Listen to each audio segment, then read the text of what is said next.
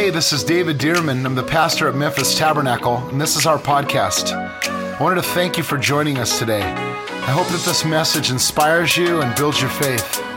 I hope that it gives you fresh insight and strength to see God move in your life. Enjoy the message. So we have to think we, not me. Somebody say it again. Tell your neighbor, think we, not me. Come on, just say it one more time. Think we, not me. You know, this week, I'm not a natural mechanic type person, and this week, uh, in the center console in my uh, my suburban, the center console, the the the um, the handle broke. Okay, in other words, I went to go open it and it wouldn't open, and I'm like, oh man, what's going on with the handle? So I had to shove my hands in there, and it's kind of sharp, you know, and I'm and I'm and I'm trying to open it and I, ugh, I went to go force it and I thought I better not break this whole thing. So I gently, gently opened it up and then I closed it again and I couldn't get it open again. And I thought, doggone it. I don't want to have to. And I thought, you know what I'm going to do? I'm going to be smart and I'm going to act like I'm mechanical, okay? So I looked up a YouTube video how to fix a handle on a center console. Have you ever looked up a YouTube video to fix something? Yeah. Okay, good. So there's the ticket. So I, I looked at it I, uh, and, I, and I thought, oh man, this guy, he looks like he knows exactly what he's doing.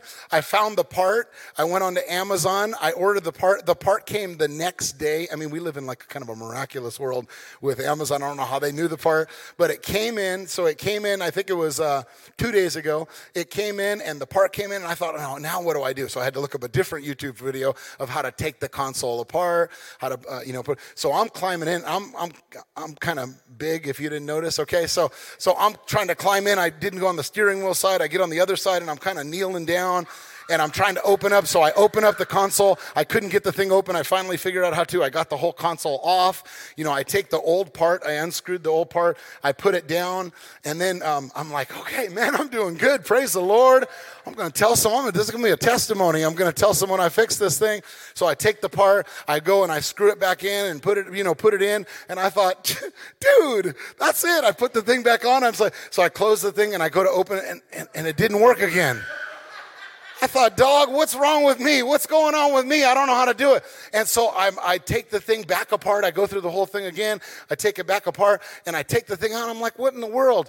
And I, I finally, I get out of the car and I'm just like, Lord, I'm just going to pray in the spirit for a little bit or I'm going to think about, I mean, what in the world? What's going on? And I looked down and I saw the new part was sitting on the floorboard.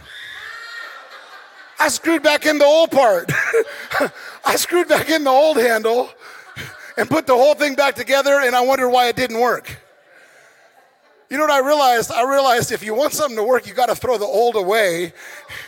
You know what I did? I mean, just in case, because I'm, I'm prone to make that mistake again. Just in case, I mean, I took that thing and walked to the thing over to the trash can. I thought, I'm not even gonna, and I threw the thing away and I walked back over and I set the new part right down. I unscrewed the thing back in and put it in. And you know what? Guess what? It works. This morning I opened it five times on my way here. I mean, just wanted to make sure. But let me tell you, do you know that sometimes that's what happens to you when you learn something new? Is you learn something new, you take apart the old, and then you put the old back on, and you wonder why that didn't work. Because you didn't put on the new man and you kept the old man. See, sometimes we think we want to keep the old man just in case we need him again. That's just in case we need to default back to him again. Then we wonder why things don't work. Things won't work the old way, right? We have to have something new. That's why I know that I know that I know that I know that the Lord spoke to my heart, adjusted the series that I was going to talk about, and said, You need to talk about community. You need to talk about unity. As much as I said, Lord, that sounds a little boring to me. I mean, I like community, I like people, I like all this together. But you know, typically people like, go community yeah it sounds like sociology or something not a lot of people are really into that type of thing but nevertheless i I pray about what I'm supposed to speak about, and I know that the Lord said speak about community. So today is number four, the last one about community. Somebody say amen. Okay.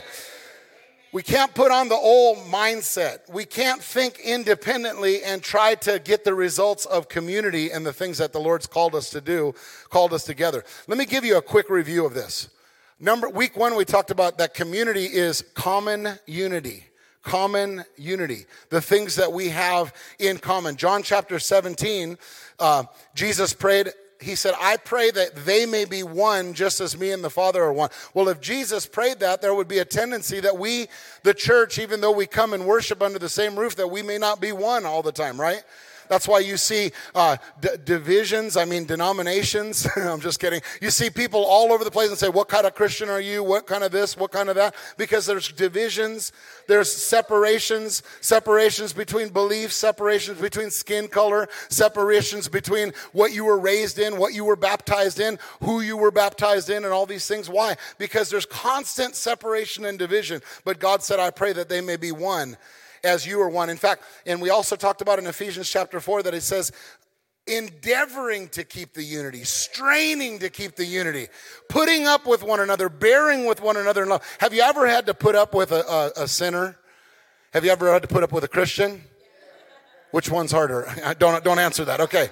But let me just tell you, you can put up with a brother and sister. Sometimes you just got to put up with stuff. Like you should be farther along. Sometimes you have to put up with yourself. Like I should be farther along, right?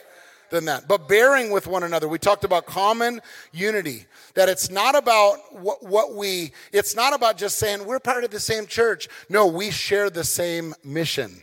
It's our mission. That's what community is. Number two, we talked about, second week, we talked about the power of one. That unity is not just the absence of conflict. It's not just the absence. People say, Are we in unity? That means we're not fighting. No, it's not defined by what we don't do together, it's uh, defined by what we do together.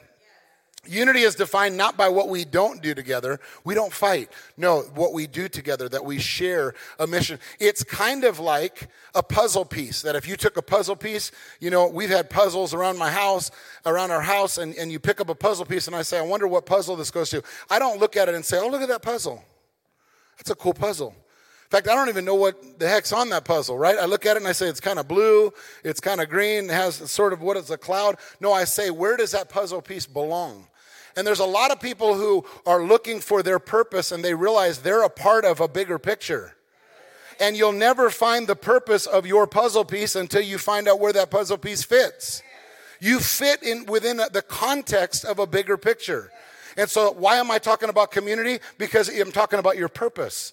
We find our purpose in the context of the bigger puzzle, in the context of community. So we talked about the power of one and that our old life is dead and our new life is hidden with uh, Christ in God. Um, Christ loves the church, Christ loves his body. He loves the fullness of him. Let's not be haters of the church. I've been hurt by the church. Ah, who hasn't been hurt by somebody? Right? You haven't been hurt by the church, you've been hurt by people. You've been hurt by people. So what, what do you need to do? Forgive them. Forgive them and move on and learn to trust again. Why? Because the Ephesians says that Christ's body is the fullness of him. So if you're against Christ's body, then you're against Christ's head. You're against Christ, right? Let's learn to trust people again and step out and follow Christ together. Um, um, and we also talked about in the book of Genesis that the Tower of Babel, they weren't doing a good thing, but they all had one mind and they all had one tongue. They spoke the same way, their hearts were the same way. God said, We're going to have to break up their plans. So what did he do? He broke up their language. When people start talking d- divisive or talking different, their plans break up. Now, God said those people are people that they're talking the same way, and nothing they propose will be withheld from them, so we're going to have to confuse their language. And what did they do? Not only could they, they did they have to stop what they were building, but they dispersed all over the globe because they were talking a different language. Listen, let me tell you, unity has to do with your heart and it has to do with what you say. In front of people and behind closed doors. So we have to keep a spirit of unity. And then last week we talked about uh, a message, wash their, wash their what? That Jesus is all God. Jesus became all man. Then Jesus became not only all man, but he became not like a CEO man. He became a servant. And then Jesus took the lowest position of a servant, which was a foot washer. So Jesus became God, became man, became a servant or a slave, and became the lowest slave and washed their feet. And he said, This is how I want you to start the church. He said, The, the greatest among you, the greatest leader, is the greatest servant. I want you, want you to notice he didn't say, Is the one who serves. He said, Is a servant. See, servant is not, serving is not just something you do, because we can all serve, but serving is someone you are. Let me ask you the question if you're a great leader, are you a great servant? Right? Otherwise, you have a great title, right? If you have, if you're a great leader, if you have a title of a, of a leader, but you're not a great servant, then you have a great title. But Jesus said the real servant is the one who serves one another. In what position? The lowest. Do you ever sign up for the lowest position? Yeah, that's, that's what, that's what uh, we need to ask the Lord is, Lord, I'm available. In fact, why don't we just say that to the Lord? Lord, I'm available in whatever area you want in Jesus' name. So today we're talking about we, not me. Why? Why are we talking about we and not me? Because listen, the Bible says that there's one in Ephesians 4, there's one body. It didn't say there's one body part.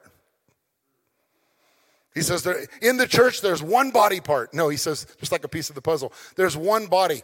He thinks of the body of Christ as a whole as much as he loves your calling as much as he loves your anointing. But you don't know the anointing on my life. Yeah, but there, it, but but the anointing he speaks of is the anointing of the church, and the anointing that you're called to to to to flow out to that's supposed to be on you and through you is supposed to flow throughout the church. So it's the anointing for others, not the anointing for you. Your gift, your anointing, your passion, your zeal, your uh, the things that you're developed in are to be used to bless and love others. So because there's one body, God has called us, church, to do something together. As as a church, if you're called to Memphis Tabernacle, God has called you with us to do something together. He's called the body of Christ. Um, we do have a revival, as you know, scheduled next week. God shows up in a unified church. I want to remind you of Acts chapter 2. Acts chapter 2, it says, When the day of Pentecost had fully come, what does that mean? It means there's a timing to everything. Do you know that next week there's a timing that we're all supposed to be here and be a part of this? He says, uh, uh, he shows up when the day of Pentecost had fully come. They had to wait 50 days, not because it was just, oh, well, like, what's the deal with 50? No, because it was on a specific day at a specific time. He says they were all with one accord. What does that mean? It means they had unity of heart. In one place. What does that mean? It means they were together. They weren't around. They were together in unity of heart. And suddenly, what is suddenly? It's an appointed time. Have you ever heard someone say, Yeah, it took me 20 years to get that opportunity? It took me 20 years to have that miraculous opportunity. In other words, I prayed for it for 20 years, but I showed up on the day it happened, and bam, it was waiting for me on that particular time. That's what happened in the book of Acts. It wasn't that they just prayed hard enough, it was that they were together in, in presence, they were together in heart, and they were together at the appointed time that the Lord had, and suddenly happened. That's what God is saying to us. God's saying, Be community. Don't just do community, be community. Somebody say it with me today be community. Be community. So I'm going to give you four things as we wrap up this series. Four uh, things about being community. And here's what the four things are. Here's what the four things are. Number one is consumer mentality. Number two is independent thinking. Number three, so consumer mentality, independent thinking. Number three is trust. And number four is motivation. Okay, I'm to go over those again, but consumer mentality, independent thinking, trust, and motivation are the four things. I'd love for you to take notes, at least write down the points and write down the main scriptures. I don't have a lot of them, but I want you to at least write those down. Now, on each one of the points, you're going to replace one thing for the other. I told you the story how I had to throw the old part away in order for the new part to be replaced, right? I had to throw the old part away. Otherwise, I, would end up probably by default putting on the old part again. So, consumer mentality is this you have to replace what's in it for me with what's in it for we. Now, I know if you're, you know, you've studied English or even speak English, you say it's supposed to be what's in it for us. I know, but we rhymes better. Okay. So instead of what's in it for me, with replace it with what's in it for we. Somebody say, what's in it for we? Yeah. What's in it for we? I'd like to just start saying that. Hey, hey, what's in it for we? Right? Someone starts says, hey, I want to do this. What's in it for we? What's in it for us? Why? Because that's, that's community thinking. In the book of Philippians, chapter 2, verse 3, we went over it last week, but I want to read it to you again. It says, Do nothing, somebody say nothing, out of selfish ambition. What can I get out of it? Do nothing out of selfish ambition. Or we could say, Do nothing for self alone. Make sure that we win, not just I win, right? is, this, is this the Bible? Yeah, okay. Do nothing out of selfish ambition or vain conceit. Rather, in humility, value others above yourselves, not looking to your own interests, but each one of you to the interests of others. In your relationships with one another, have the same mind as Christ Jesus. Here's what that means if we don't win, then I don't win. Come on, somebody say it. If we don't win, then me don't win. yeah. If we don't win, then me don't win, right? That's the way we need to think. We don't think, well, I won that one. I won that conversation. I won that deal. I won this. No, no, no. Every relationship that you have, if you don't think that way, you're going to destroy the relationship. That's with your spouse. That's with your kids. That's with your family. That's with your job. If we don't win, then me don't win. That's with the church right? How can you? I'm not sure I get anything from church. Some, somebody might say, I know it wouldn't be never at this church, probably at another church, okay? But they would say, listen, if we don't win, then me don't win. We all win together and we all lose together, right? The, the, the, all the boats float, float on the same ocean, right? It, when the tide goes up, right, they all go up. When it goes down, they all go down. So we live, but we live in a consumer mentality. That's the issue. You and I live in a consumer mentality that asks the question constantly what's in it for me? We're even taught, we read books, what's in it for me? How, the, how am I going to get the deal? How am I going to get the advantage in this situation? With the thinking that if I don't win, or if you don't, if we think mentality that we all win, then I'm really not going to win or I'm not going to win as much. The reality is, though, if you think relationships, then you have to think we all win. We all win together or we don't win at all, right? So we, we replace what's in it for me with what's in it for we. Do you know what? Even in churches, churches will teach the same thing and don't really mean to teach that way, but you, you tend to think with the Lord, what's in it for you? How do you benefit? How are you? Like, like how, what's in it for you? You're, you're thinking constantly, what, what is the Lord going to do for me? What about me? What about me? What about me? What about me? So we start having this, this mentality that what is it for me, God? If I worship, how is it going to help me? If I read the Bible, how is it going to help me? If I do this, how is it going to help me? Well, first of all, God already helped you. if He hadn't helped you, you couldn't even do what you're talking about, right? Right. So we have to not have this what does God do for me? What does the church do for me? How does it help me? Am I being fed? Are my needs being met? It sounds so immature, doesn't it? It's like a little baby. I'm, I'm, I'm, I'm didn't get my milk. I didn't get my crackers. Didn't get my, uh, right? You're thinking about all the time. You're thinking about me and, uh, and you. It sounds so immature, but we can bring that same mentality into the church.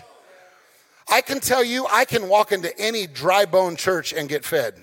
You know why? Because I go to feed. I don't care if I'm sitting in the pew, I'm going to walk in and feed somebody next to me, right? And I'm going to get fed, and as I'm feeding them, I'm feeding myself, right? People who go to feed get fed. Give and it'll be given unto him. Right? Don't go just to get fed, go to feed. Don't go to just to being, I don't feel encouraged. I don't feel overlooked. Somebody didn't hug me this morning. No, that's a me church. We don't have a me church. We have a what? We have a we church. We have a we church. We win together. Don't just go to get fed, go to feed. Don't just go to get encouraged, get in, be, encourage somebody else, love somebody else. Be the solution, be the answer. Right? Be who God's called you to be. We don't have a consumer mentality. Uh, you, you hear the word nowadays narcissist. Narcissistic thinking. You know what? Narcissistic thinking is excessive interest in oneself or one's uh, physical appearance. That, that every conversation is thinking about me. How does that affect me? What do they think about me? What do they say about me? And, and, and me, and, and me, uh, and uh, me. And you're like, shut up. That, that person's probably not going to have great relationships. Narcissistic thinking. Individual thinking can be an enemy to community and unity. I said, individual thinking, narcissist thinking, thinking about yourself all the time can be a huge enemy. If you're working with people at your job and all they're thinking about is themselves, it can be an enemy to the blessing and the prosperity of the whole uh, company or of the whole uh, um, you know organization or tribe or however you're working together. The same thing with the church. If we have a bunch of independent thinking that all we're thinking about is ourselves it's going to hurt the whole. Can somebody say amen? That's true. It's going to hurt the whole. Community is what we do together. Individualism is what you do for me. If i walk around and all i'm thinking about is what you do for me we can't be community. We have to win together. How can our relationship benefit me? Some people think. You know, have you ever had that friend call you up and they just got into something? I remember specifically having a friend that I had not talked to for probably five years. And he called me up one day, texted me one day, said, Hey, do you have some time to talk? And I thought, Man, I'm so glad, uh, let's call him Bill. I'm so glad Bill called me. I love that guy. I hadn't talked to him for a long time. And he said, Hey, David, I've been thinking about you. You've been on my heart. I said, Really? I've been in your heart? Man, I'm, I, love you too. I'm thinking about you too. What's I'm thinking about you right now as you're texting me. And he says, Do you have some time to talk sometime? I said, Absolutely, Bill. I haven't talked to you for a while. Uh, how about Thursday at 6:30? Yeah, Bill. How, can we have a Zoom call? I thought, man, is Bill in trouble? Is he divorced? Is, what's going on? Is he having some problems? Is he going to prison? Like, what's going on with him? You know, no, 6:30. Yeah, I'm going to need about an hour and a half for the conversation. Anybody know what I mean? Yeah. Oh, Bill's really wanting to fellowship for an hour and a half. Is, is that what Bill wants? And I say, hey, Bill, can I just ask you up front, what's, what's this conversation all about, Bill? Well, you see, uh, I, I just got into this new business and I was thinking about you and how it'll benefit you. Oh, is that right, Bill? Man, th- thank you for thinking about me. Bill, I seem to be busy on Thursday at 6.30. As much as I pre- appreciate, as much as I appreciate the call, right? I know that Bill's going to call and he just got involved in some network marketing thing, and that's cool. I'm not against network marketing thing. There's people in the church who I'm sure are involved in that. But I just say, uh, Bill, if, if, you're, if I'm on your heart, why don't you just call and talk to me and let's just talk? And then maybe at some point you can get into that and you can tell me what you're involved in. Maybe I'll jump into it too. Probably not, but maybe I will, right? But I'd like to know at least up front what the conversation's all about. Does anybody know what I mean? I like to know up front what it's all about. See, because sometimes we've been taken advantage of at times with, with time, with hours, with things uh, based on relationship. They've used the relationship to try to get something. And, you, and, and what does it do? It strains the relationship. So community is what we do together. I'm not saying that we shouldn't think about ourselves, by the way. I'm not saying that we shouldn't. But we are responsible for ourselves. But uh, we're responsible for ourselves, but we do have to remember life is not all about you. Life is not all about me. Life didn't start with you. Life won't end with you. We didn't create ourselves. We didn't save ourselves. We didn't disciple ourselves. We didn't redeem ourselves. It was all about someone else doing that for us in our lives. Okay? So it is important for us to think about ourselves at times, but we do have to know that we started out life dependent.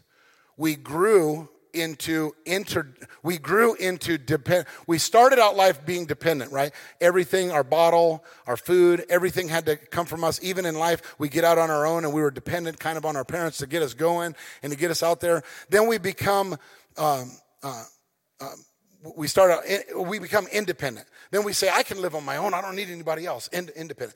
But we mature into interdependence we mature into interdependence. If we live life independent of one another, we're afraid. I believe some people can't get into relationships.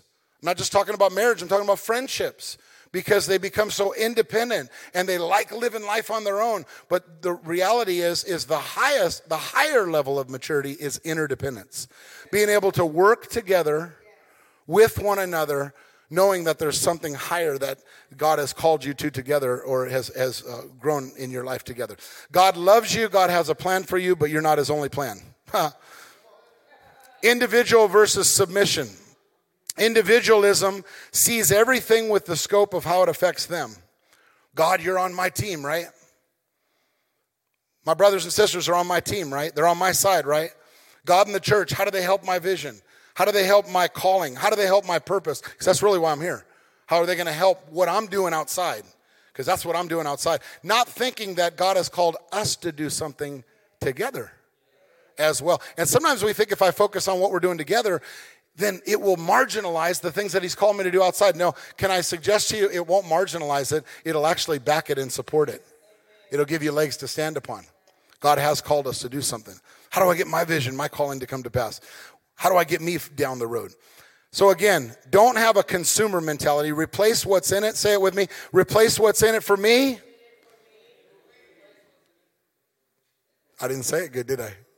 Replace what's in it for me with what's in it for we. right? Number two, independent thinking. Independent thinking. Replace, here's what I'm saying to replace. Remember, throw this whole thing. Replace what I think, replace what I think with what God is saying to us.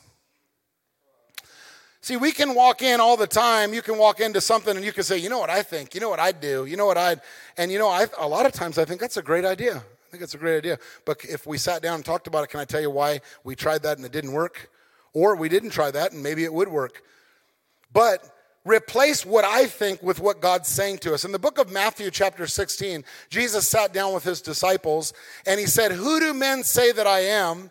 And Peter, you know, stood up and he said, You're the Christ the Son of the living God, the Messiah, who we've all been waiting for. And Jesus looked at him and said, Wow, flesh and blood has not revealed this to you, Peter, but my Father in heaven. In other words, you caught this from heaven.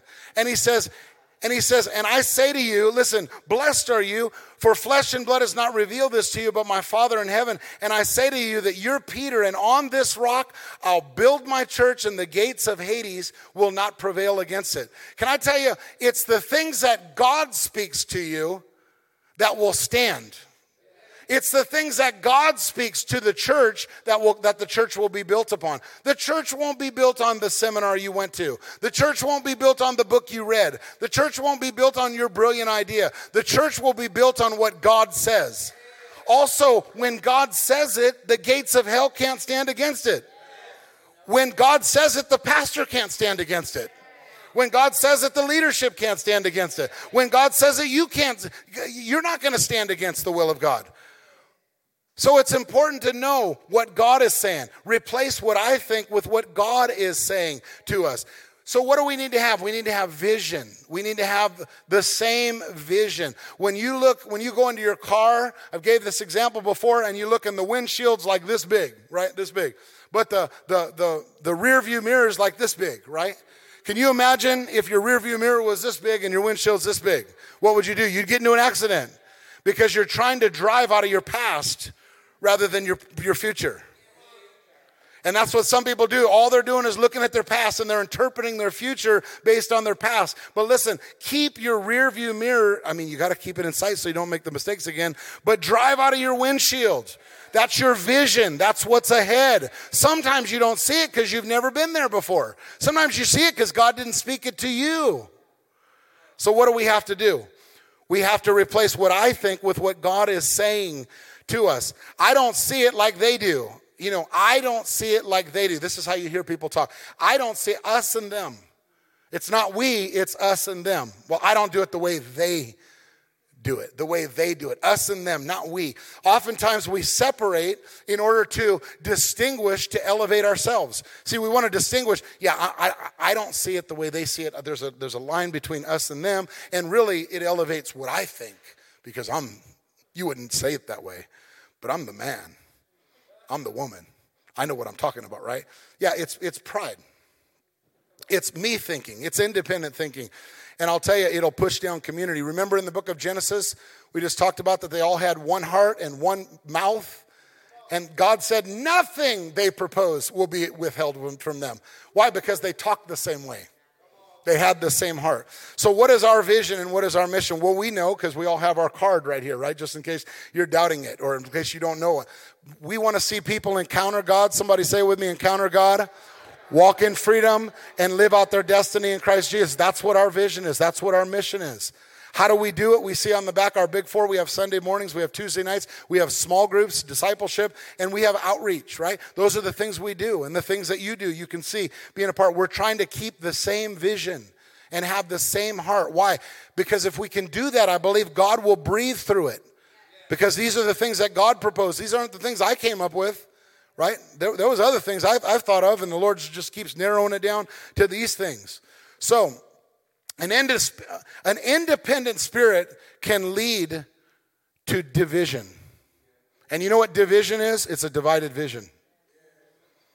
You know what a div- division is? It's two visions.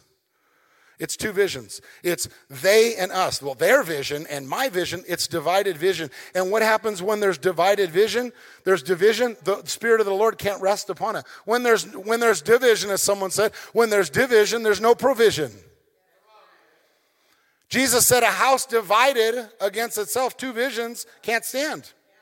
You wonder why your organization's not working. You wonder why your house is not working. You wonder why the church is not working because you have divided vision. But you wonder why it is working? Because we have unity. Somebody say amen. We have community. We have unity. Do you see how important unity is to the Lord? We ought to treat division and independent spirit as if they were rattlesnakes that walked in. We ought to shoot those babies or get away from them. Why? Because it's not whether you're right or right, it's whether you're right on the inside. Not we don't have an independent spirit, independent thinking. I'll tell you how you can spot an independent uh, uh, spirit. They're looking for recognition. Tell you how you can spot an independent spirit. Uh, it's one that stands on his own. Oh, no, you guys, you guys go ahead. I'm good. I'm right here. That's an independent spirit. Notice it's not just independent actions, it's a spirit behind it. Spirit behind it. I'll, I'll just stand out over here on my own. It's an us and them mentality. I don't need I don't need anyone else, just me and Jesus. Just me and Jesus. No, it's not Jesus in, his body part. It's Jesus in his body. Right? He's called us to operate. Uh, no one, no one's going to tell me what to do. I don't need. I don't need no. My leader's Jesus. Well, what if Jesus put leaders in the church? Right? What if Jesus put leaders? Right? It's independent thinking. It, it's a spirit. Um, this could be why I believe this is why people lack momentum in their lives. They lack momentum. They, that's I believe this is why some people get lonely because they're independent. They're, they're all by themselves and they want to get independent. They get they lack uh, they they're under pressure. They're by themselves because they've separated themselves in order to elevate themselves. They would never say that, maybe even never think it at the front of their minds, but it's pride. So, what has God called us to do? He's called us to win together.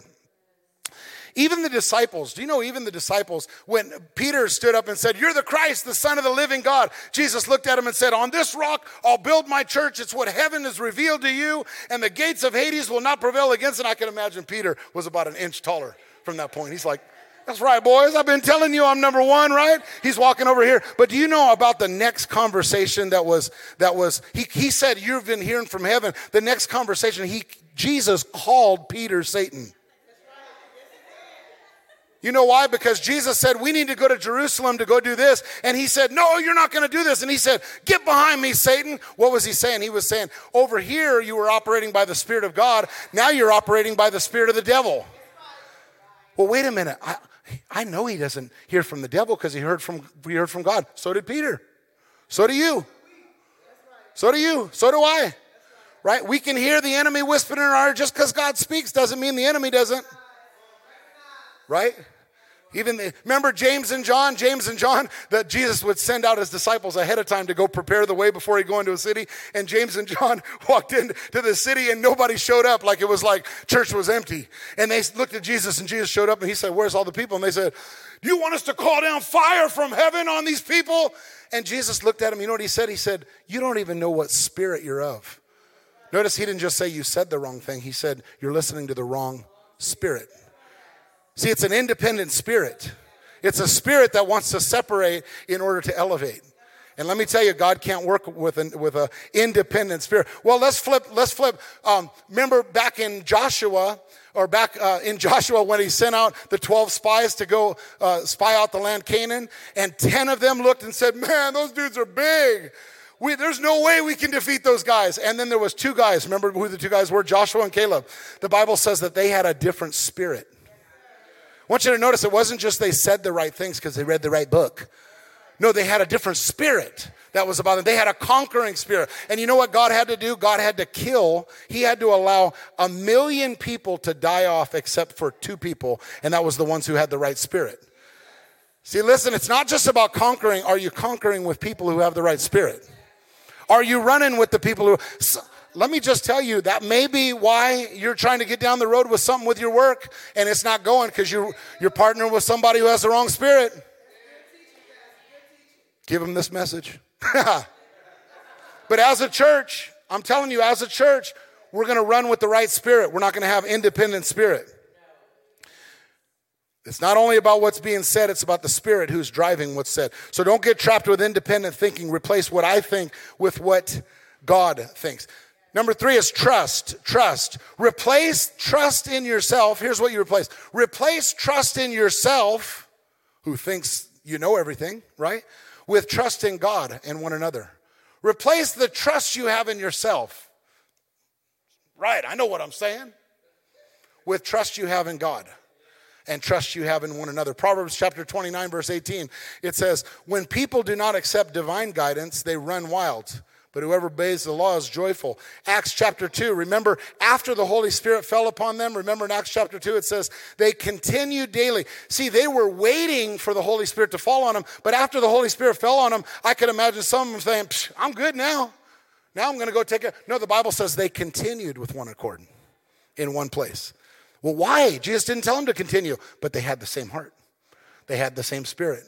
Daily, in the temple and house to house. They continued with one accord. They had the same spirit. In the temple, breaking bread from house to house, they ate their food with gladness and simplicity of heart. What did that mean? It didn't need a lot of planning meetings. Sometimes chaos can, needs a lot of planning meetings because we're trying to figure out how to pull it all together. But let me tell you what unity does. Unity says, let's just show up. I think we're good. It's a lot more simple when we're all in unity. It's a lot more simple when we all have the same heart, praising God and having favor with all the people. And notice what happened. The Lord added to the church daily those who were being saved. The Lord said, I can add to that kind of church. What kind of church? Unity, community. It's some of the best witness that we have. Didn't Jesus say in John chapter 17, when the people are one, he says, then the whole world will know that you've sent me. Some of the best witness. Let me tell you, you need relationships. You need relationships. Don't use them to get something for yourself. Relationships is your ability to relate to one another. I heard someone say that relational equity is the most valuable currency that you have. Relational equity is the most valuable currency you have. Do not burn your relationships to get something for yourself. Your relationships is the largest, the, the most important, valuable thing that you have in life. So, what do you got to do? Deposit into them. Deposit into them. Don't cheapen them to get something for yourself. It'll destroy trust. You need trust. I need trust. It's better for us. Do you have an independent spirit? Well, Jesus said, a house divided against itself cannot stand. Amos said, How can two walk together unless they be agreed? Unless they be agreed. Let me tell you what unity, I'll give you one quick uh, word picture of it. If you see a brick wall, this, how, this, this church was built in 1909. 1909. So it's over 100 years old, 110, 12, 13, 13 years old, 113 years old. Does that sound right? Okay, good. Thank you, math people. Okay, um, I need you. Uh, uh, 113 years old, but it has brick out here that was set with mortar. That the mortar is still holding the brick together. What happens if you took out the mortar? You left the bricks, but you took out the mortar. What would happen? It would fall down. Trust is the mortar. See, it's not just we need one another. No, we need the mortar between one another. You can have one another, but you don't trust any, I don't, I don't trust nobody. I don't trust anybody, right? Yeah, then you lose your mortar, and what's going to happen? It's going to fall. Trust between one another is a huge, huge, huge, huge thing. We have to have trust for one another. The strongest mortar, the longer we can stand together, the stronger the mortar the blessing of submission. There is a blessing to submitting to someone else. I don't even like the word submission. You know why? Because you don't want to put your mission under somebody else's. Submission is like submarine, it means to come under. It's taking your mission and pulling your mission under so that it can be a larger mission. It's sub making it a subpoint of a larger mission, right? That's what submission is. But there's a blessing in submission. Your mission comes under a larger mission. Remember, even Jesus said, they came and said, Your mother and your brothers are outside. And what did he say? Who are my mother and brothers? But those who do the will of God. What is he saying? He's saying there's only one mission that's important right here, right? See, there was something. The will of the Lord for your life, the will of the Lord for this church is the main mission. That's what we need to go after. This is why it is vital to have clear vision. It's why it's vital for us to know the vision in our hearts. If you don't clarify your vision, people will begin filling gaps on their own. So without prophetic vision, people cast off restraint. Um, so again, for trust, replace trust in yourself with trust in God and one another. You have to trust God. You have to trust one another. My final point, number four. Number four is this motivation. Motivation. I think it's the most important point. Motivation. What's your drive and what's your motivation? What's your drive to succeed? What's your motivation to succeed? Why are you doing what you're doing? Why, is we, why are we doing what we're doing as a church? That's why I say all the time is it to build a big church? Is that, am I saying it's not because that's the right thing to say, but I really am? What is your motivation? What is your drive? It says in the book of James, chapter 3, verse 13, one of my favorite passages in the Bible because it checks my heart. James chapter 5, or here, replace. Replace personal agenda with purity of heart. Replace personal agenda, somebody say purity of heart, with purity of heart. James chapter 3 verse 13 says, "Who's wise and understanding among you? Let him show it by his good conduct. Notice that his works are done in not what, but in the meekness of wisdom." In other words, it's just as important what you do, uh, how you do something is just as important as what you do. The spirit in which you do it, the motive you have in which to do it, the intent of your heart, the hidden agenda that you really have behind what you're doing is just as important as what you're doing itself. And if you're around spiritual people, they'll pick up on it. They'll pick up on it. If your motives aren't right, if your agenda's not right, it won't stand and they'll begin to not trust you.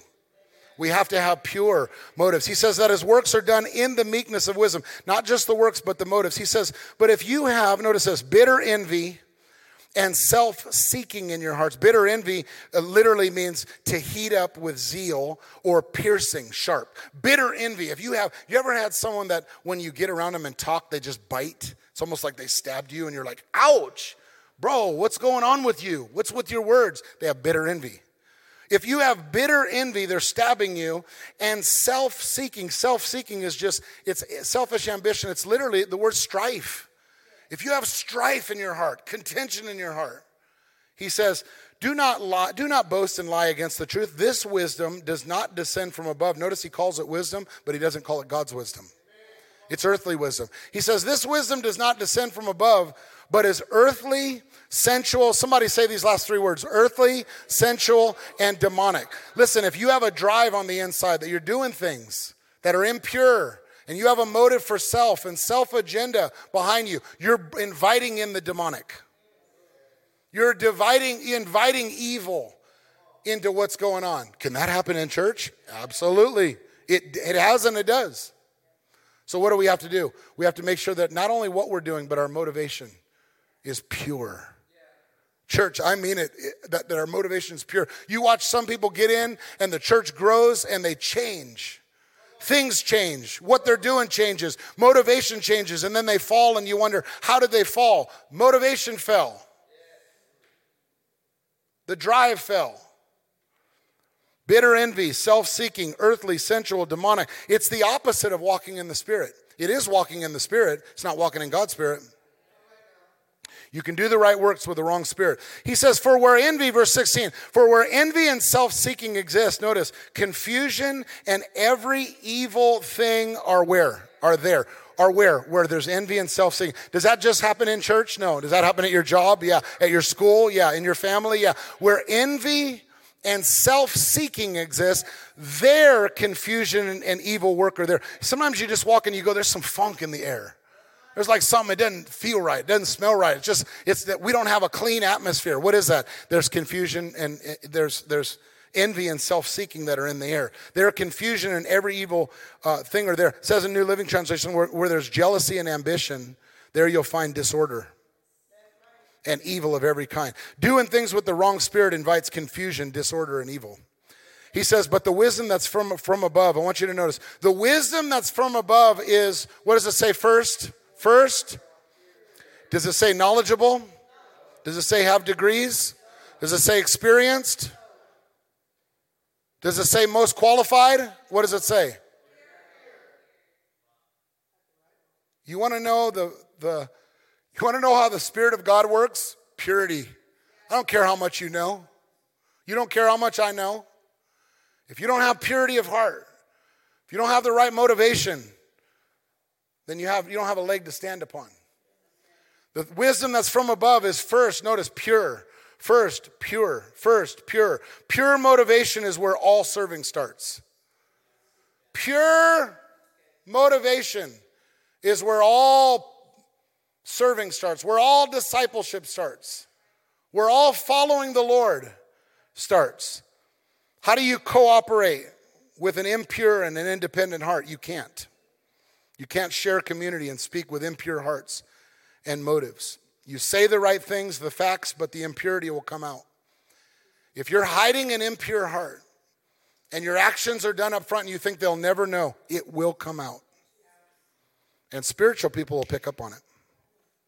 Spiritual people say, uh, there's, there's, not, there's something not right. I don't know what it is. I can't put my finger on. Have you ever done that? I, don't, I can't put my finger on. It. There's just something not right. Do you know I've had to pick up that on my own, in my own spirit? Oh, you deal with that? Yes, I do. But I'll tell you what I want to do. I want to deal with that. I want to deal with that. We all have opportunities, like Peter, to have the enemy speak into our ear, get our motives off, get our thoughts off. You might say the right things, but with an, the impurity will come out. Let me tell you what it'll do it will slow you down. You will spend your time chasing down people rather than moving forward. So, just in summary, I want you to think we, not me. Can somebody say, I think we, not me? Here's my, here's my, the four points again. Consumer mentality. Somebody say, consumer mentality. Say this, what's in it for we? Number two is independent thinking. Somebody say it. Say, what is God saying to us? Number three is trust. Trust in God and one another. Say it. Trust in God and one another. And number four is motivation. Keep purity of heart. I promise you, if we can keep these things and we can keep as a church and a unified body, keep the presence of the Lord and the sincerity of the Lord and keep listening to God and keep our hearts unified and our words unified and our, our motives pure, there's no telling what the Holy Spirit can do throughout this whole city. Well, I hope you enjoyed the podcast today. And if you did, I'd like to ask you to subscribe to our show. That way, the most recent episode will always be in your feed, ready when you are. God bless you, and I'll see you next time on the Memphis Tabernacle Podcast.